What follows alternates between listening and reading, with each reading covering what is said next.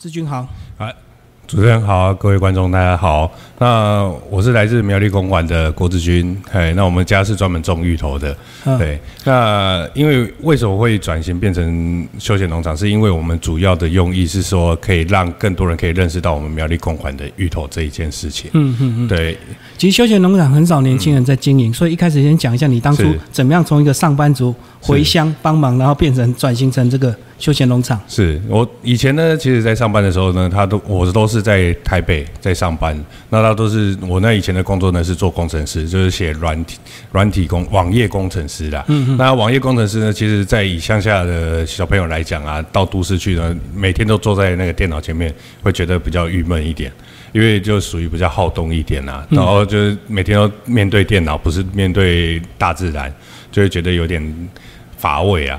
久了之后就觉得很乏味，那所以的话，那时候就刚好在2012年的时候，刚好有一个转折点，然后就返乡回来，就开始想说，我既然自己有这样子可以写网页的那个专长，那我就是利用这样的专长，然后去卖我们的家的芋头，然后那时候就决议，2012年就返乡回来，然后就开始着手做这件事情，就把我们的芋头做网络化，让更多人可以直接在网络上去做购买。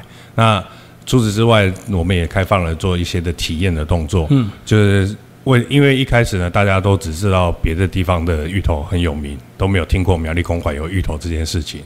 可是殊不知，苗栗公馆其实它是产地是占全台湾第2大的产区，可是很多人真的不知道。对啊，所以公馆很多人在种芋头，是不是？ 对，公馆有很多人在种芋头，对啊，所以它目前它站在全台湾是第2大的产区，可是大家真的都只认识2个地方而已，就是大甲跟甲仙这2个地方而已啊。其实我只认识大甲，就是在夜市看到大甲的芋头牛奶，然后150块钱。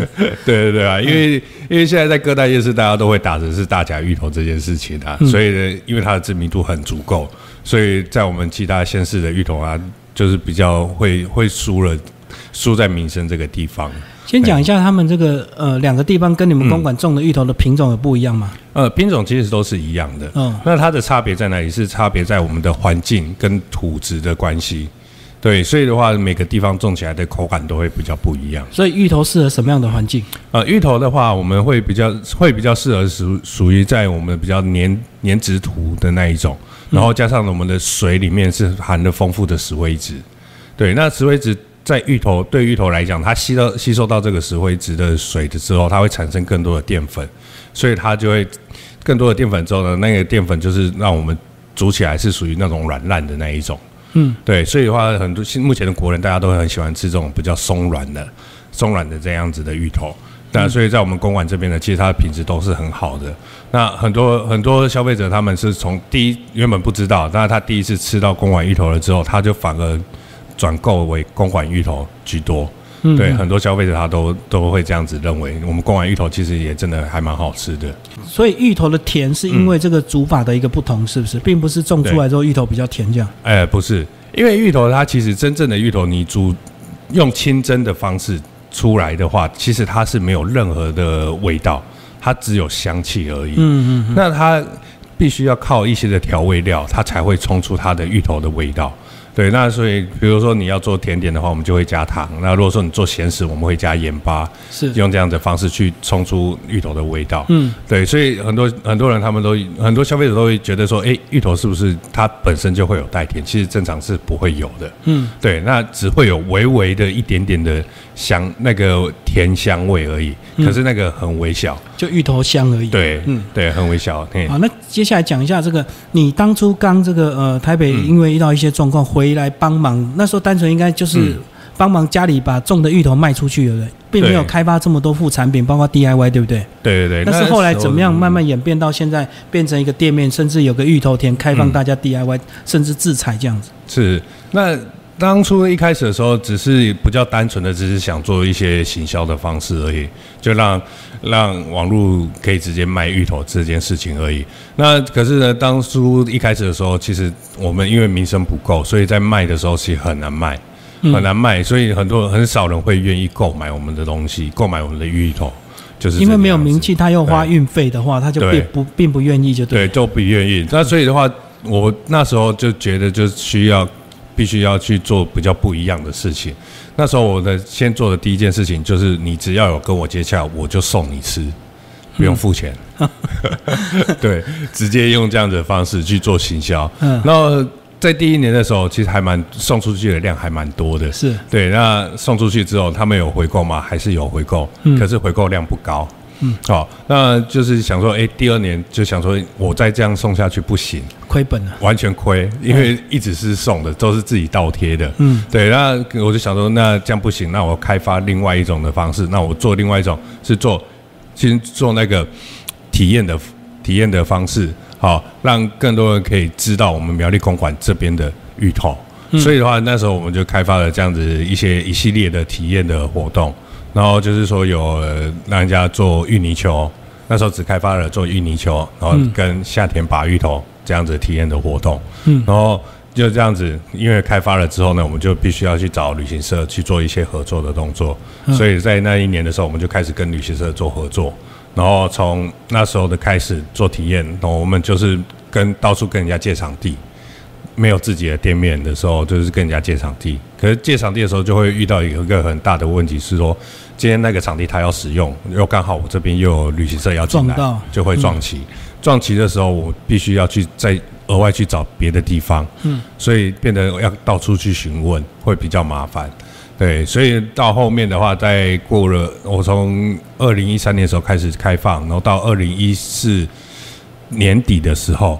就决议说，我自己盖了一间店面，好，就开始做，让我自己的店面就直接变成一个 DIY 的教室。是，对，就这样。那时候你都一个人在闯，还是有结合周边的其他芋农一起来这个等于是推广自己的一个产品？那个时候我都是自己一个人在闯。嗯，因为为什么？因为是一开始的时候，其实我也有问其他芋农，你愿不愿意开放给人家体验夏天去拔芋头这件事情？他们只回了我一句话。我当然不要，因为他们会说，因为那个在芋头田里面的小芋头是他们的下一季要种的芋头，所以他们不愿意去让他们去破坏到那个小芋头，就是怕客人乱采，对，就怕他乱采，然后要加上一些的耗损，对，因为有些客人他会拔起来就会随意乱放，对对，会有这样子的风险在，所以他们就觉得这个风险太高，我不要开放。然后我问了他们，觉得不要开放。我说，我心里就想说，好，没关系，那我就先开放。然后那时候有没有人劝你不要当这个傻瓜？那时候其实大家都觉得是在看好戏的心情。对，我懂。对，他们是在看好戏的心情啊。那所以他就想说，我就看你可以玩出什么把戏来。然后好，还好，我就坚持下来了。然后现在大家都知道，我们这边有这样子开放这样的体验给人家。然后所以在他们其他芋农，他们也想要做这样子体验的时候，他们也会来询问我的意见，询问我的经验，要怎么样子去做。所以变成他们也开始酝酿出，他们也想要接触到这种休闲农业这一块，让人家去做体验的。对，所以我在一开始虽然是自己去做。可是那时候的心里就是在想说，没关系，我先做，我做完了，你们觉得 OK， 大家一起投入，就会跟上来，那我们的名声就会更响亮。那公馆芋头，它就有一片天了。对啊，因为我们讲到苗栗，就印象就是大湖草莓，包括我们这样一路过来，就看到沿途好多草莓，大家就想到草莓就只有大湖啊。对啊，对啊。然后芋头，因为芋头它的产季的时间又刚好跟草莓季又是重叠到的。是重叠的，冬天呢？对，都是冬天的，所以的话，很多人他们想说，那我就只来苗栗，就是去采草莓而已啊，就是会这样子啊。所以我们现在在开发，就是说让有开了这种体验拔芋头的之后，很多采草莓的同时的游客，他也会来体验拔芋头，所以他也知道说，其实苗栗公馆也有芋头。对啊，其实花一趟车程就是两种体验，何乐而不为啊？对啊，对啊，而且都是农村体验，都可以自己下田去玩的，他们也觉得很高兴啊。好，接下来讲2014年，你在自己这块地盖这间房子好不好？那时候这个整个家族或你的这个长辈都支持你吗？是，对。那长辈的部分的话，其实我的长辈，我爸妈他们其实都很支持我去做任何的事情。从我一开始我准备要出去工作，去台北工作的时候，他们就跟我讲了一句话，他就讲说，不用去外面。领人家薪水啊，在家里自己好好的务农就好了，回家帮忙就对，回家帮忙就好了。他们就给我这个观念，然后他也没有阻止我说去台北工作什么的，他说好没关系，你就自己去吧，你自己去，你觉得 OK， 觉得你以后 OK， 你要在那边生存都 OK， 他不会阻止，都不会阻止。那就是说，他只是想要告诉我说，这里还是有一个地方是可以让你去发挥的地方，就是被裁员就回来就对了。对，可是这样听你这样讲，一路都这么顺利啊！2011年只是头1-2年这个知名度没有打开，一直到最后建了这个管道，最后体验，甚至开发这么多这个副产品，都这么顺利吗？其实说顺利也没有到很顺利啦，因为这都是慢慢的去经营起来的，对吧？因为中间还是一些的那个挫折还是会有，因为在一开始的时候，我们就是刚刚有提到说我们的名声不够响亮，所以在卖是卖不出去的。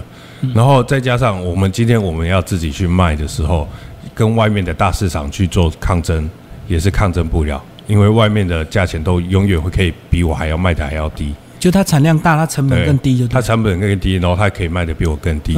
那可是我们还是要去做对抗，因为我们自己种的芋头，我自己在卖的话，其实我都不会卖低价，因为现在的消费者已经被习惯了，越低价的东西，它可以就是他用低价的钱可以买到高品质，可是我觉得 CP 值要高，对，他又觉得 CP 值要高，可是他不知道我们这些其实是花了多少的心血在里面。对，芋头它一年只有采收一次而已，它一次，成长期就要10个月了。对，那这10个月，可是你要想，每个天我们都在去巡田，都在去照顾它。对，它不是说我种下去就好了。然后芋头它在农作物来讲，它也是属于最难照顾的，比较娇贵啊。对，它是属于比较娇贵的那一种的。它需要施肥吗？或者是你们平常巡田都做什么事？我们平常巡田的话，第一个你要去掌控你的水量，第二个你要去做定期的去做施肥。那定期施肥，我们不是说哦2-3个月才施一次，2个礼拜就一次了。对，2个礼拜就做一次，然后加上它偶尔有时候还会有病虫害的问题。那病虫害的出来之后，我们还要去做一些防治的动作。对，那又加上夏天台风季到的时候，台风季因为我们的芋头它是属于冬季采收的嘛，它一定会经过到夏天。那我们种植也是冬季的时候就开始种了，所以它会经过到夏天的时候，台风一来，然后那时候是芋头又最高的时候，那时候芋头会长到200公分以上。它会长得很高，所以它那个叶面也会很大，所以它如果说有风来，它就会很容易被它吹倒。它吹倒，因为我们要防止它被吹倒，然后因为吹倒之后那个口感之后的采收的口感就会有差别，所以我们要防止它，就要必须要去夏天去割叶子，拿着一把刀子，不管刮风下雨，台风来了还是要割。就是要割叶子，就是叶子如果被台风扫到的话，也会影响芋头的这个口感，就对。对，就是会影响到它的品质啊。对，所以我们只能舍取，就是说去把叶子给砍掉，因为通常的话，如果说我们不砍叶子的话，一颗芋头它至少可以长到2台斤左右，这么大。对，就一颗而已，就可以到2台斤。那如果说你砍了之后，它就少了1/3了，它成长就会少了1/3。所以这变成是我们必须要去做取舍的一个动作了。可照理论讲，叶子砍掉之后，它营养不就会更充分积在芋头里面吗？不会，因为正常来讲，你如果是叶子砍掉之后，芋头它的生长能力很强，可是它就是想要，因为它已经没有，它必须要行光合作用，它就没有叶面可以行光合作用了。对。所以它就必须要长出新叶哦，所以它能量就用在新叶上，它开始用在新叶上了，所以它整个能量就营养都往上送，所以它就长出它的新叶来。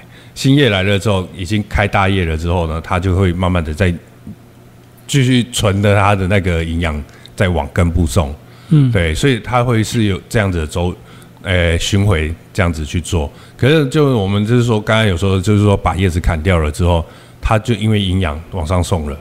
它营养就开始会流失了，对，因为有时候你叶子砍掉，它有时候也是病菌的根，也会从那里进去，会导致说整颗芋头都烂掉，伤口感染就对，变成伤口感染这一类的，对。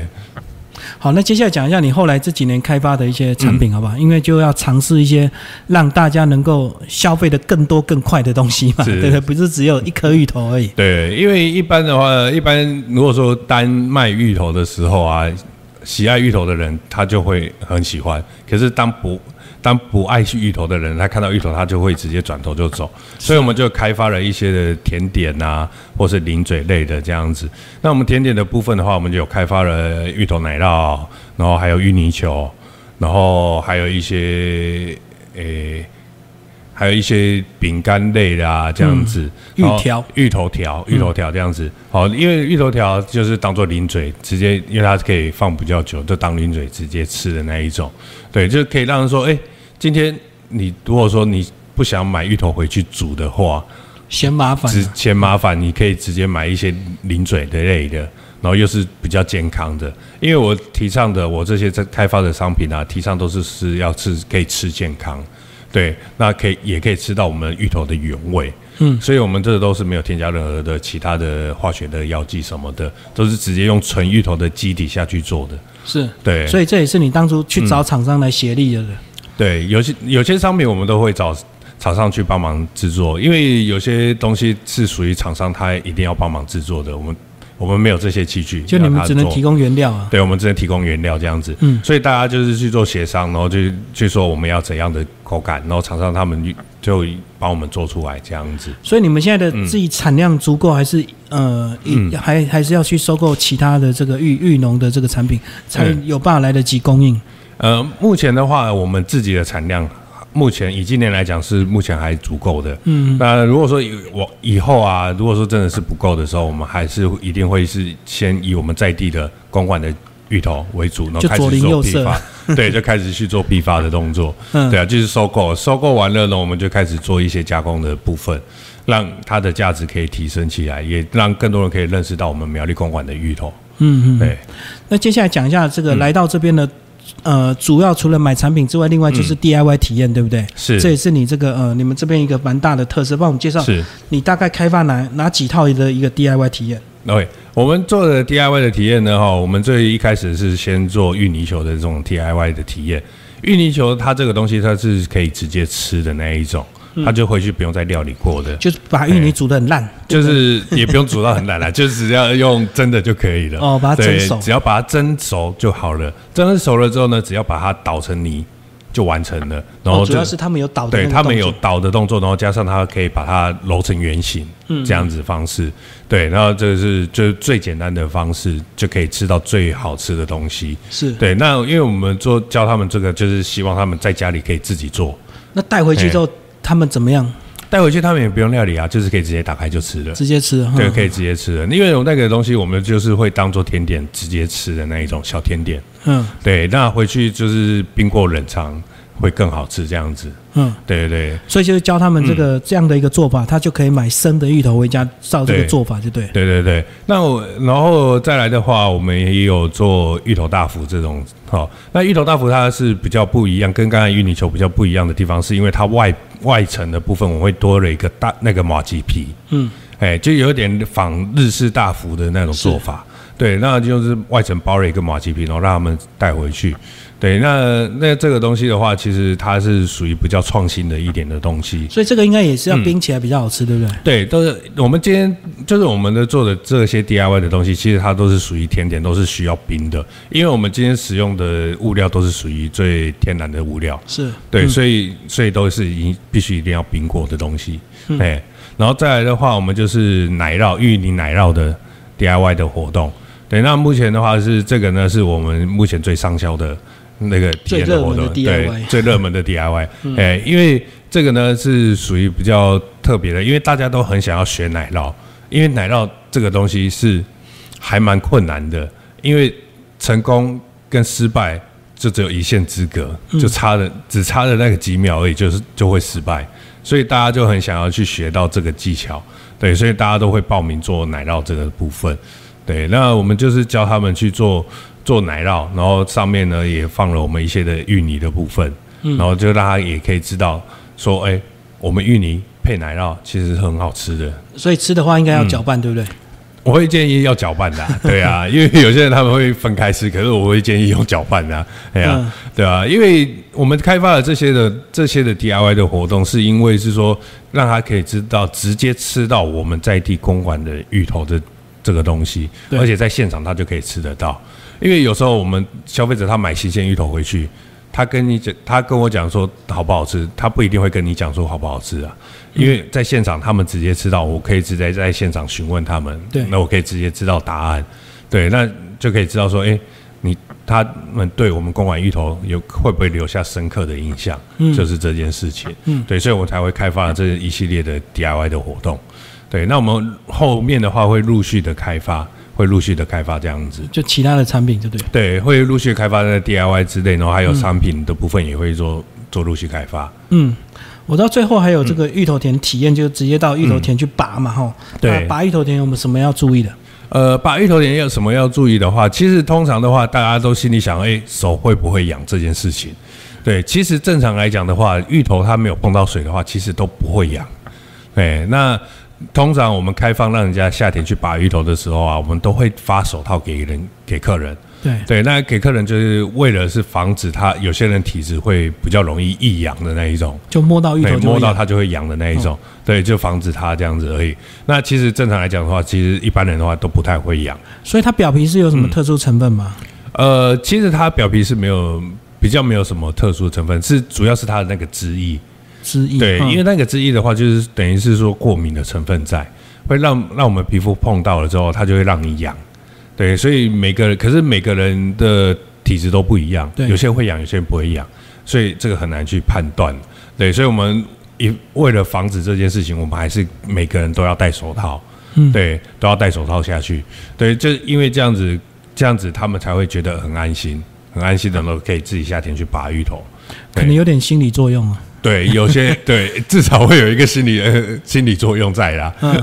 对，好，接下来讲一下你这个下一步好不好？你未来还有什么规划？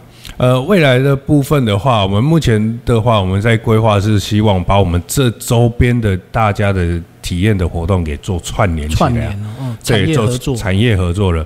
对，因为现在我们虽然现在这边大家都有很不错的 DIY 的活动，可是我希望是说大家都可以串联起来。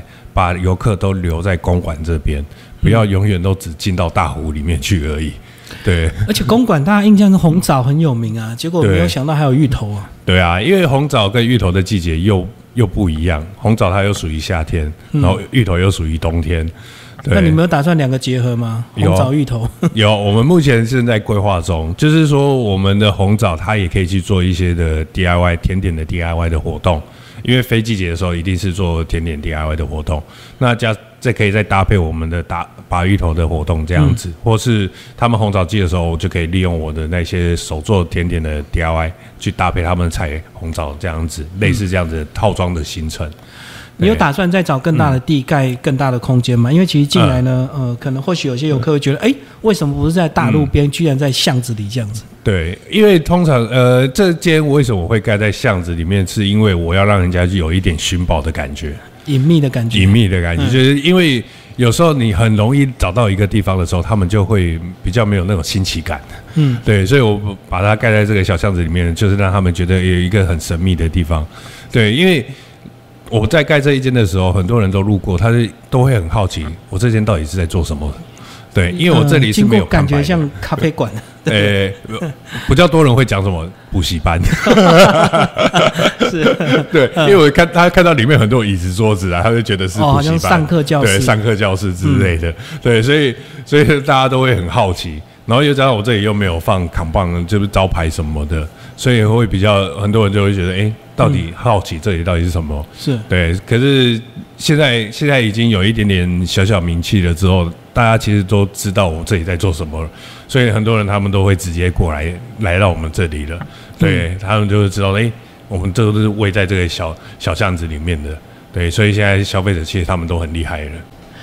接下来帮我们讲一下这个马锅名字的由来好不好 ？OK， 这为什么我店名会命名为马锅这个东西呢？是因为我爸呢他姓郭嘛，然后他就当一个字马，那他就是闽南人，以前阿公那时候，以前老一辈啊，他们在命名的时候，他们是真的很懒得去命名，因为他就是想到什么动物就看到什么就想什么，或对他，或是他看到什么他就直接命那个名字。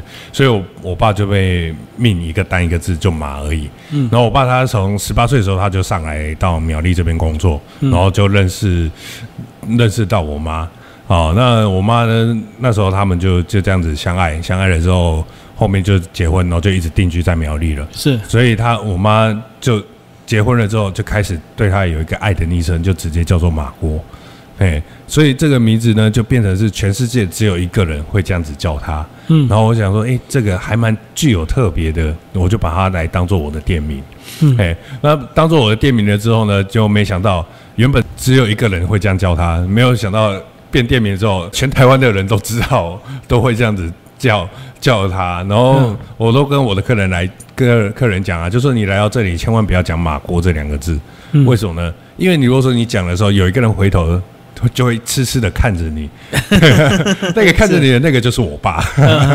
对，因为那个就是我妈对我爸的一个爱的昵称这样子。嗯，对，所以当初他来这边工作的话，是什么原因来到苗栗工作？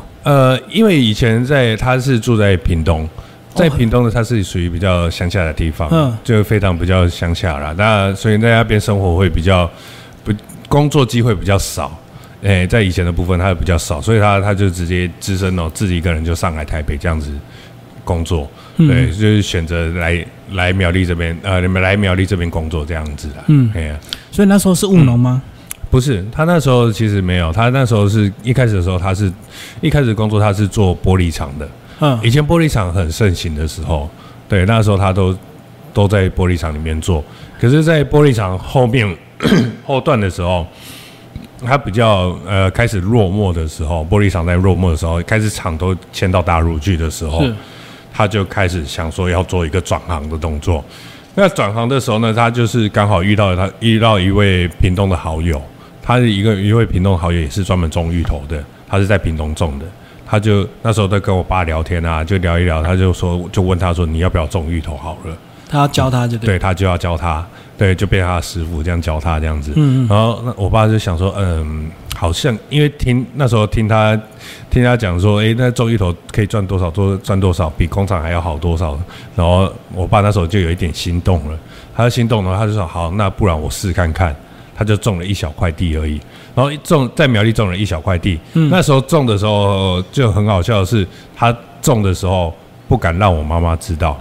他等于是偷偷买地，偷偷种吗？没有买地，租地而已，就是租地而已，就是租地然后种，种完了然后一年。因为成长期要10个月嘛，他就是花了这10个月，然后晚上偷偷下班的时候就跑去田里照顾。嗯，然后照顾完了又很晚回家，然后所以那时候我妈就很气，就说你到底是跟谁出去鬼混？以为他在外面，对，他以为他出去外面跟别人鬼混之类的，然后他就很气，然后他就我爸那时候也不讲，因为他就想说他先做。到采收等成果出来再说，对，等成果之后再说。好，他都不讲，结果就到后面采收的时候，刚好那一年又是属于价钱比较好的那一年。哦，然后所以他就丰收的那一年，最后他就拿了一叠的钱回来。我妈就吓到说：“你是去抢银行吗？对，你为什么会有这么多钱？”是那时候他才告诉我妈说：“哎，他其实他有去种芋头、种田这一件事情。”嗯，然后。我妈就好，反正你有钱来了就算了，就当做没事。对，就当做没事这样子。然后就后面他们就两个就讨论，就说：“哎，那玻璃厂居然开始落寞了，那是不是你居然觉得这个还蛮有收入的？是不是要转行跳过来就种芋头这件事情？”然后所以那时候第一年这个丰收有信心之后，就开始这个等于是扩大生产，就开始扩大了。对，原本是一开始可能就只有种个1分地、2分地左右而已。嗯，然后后面哦好，全心要投入了之后，一次就扩到5甲地。哦，5甲哈。对，然后以前他种最多的时候，种到12甲地。嗯嗯，就我爸跟我妈2个人而已哦，是，对，他可以种到12甲地。然后现在我回来之后，因为我都有跟他一个观念讲说，我们要做精致农业，不要拼量，对，所以我们把东西顾好就好了。所以我们开始把它慢慢逐年的减少，所以现在剩六甲地，就是属于最刚刚好的这样子。芋头有没有被偷的问题？因为我每次看到新闻，价钱好都会被偷啊。不管价钱好跟不好都会被偷。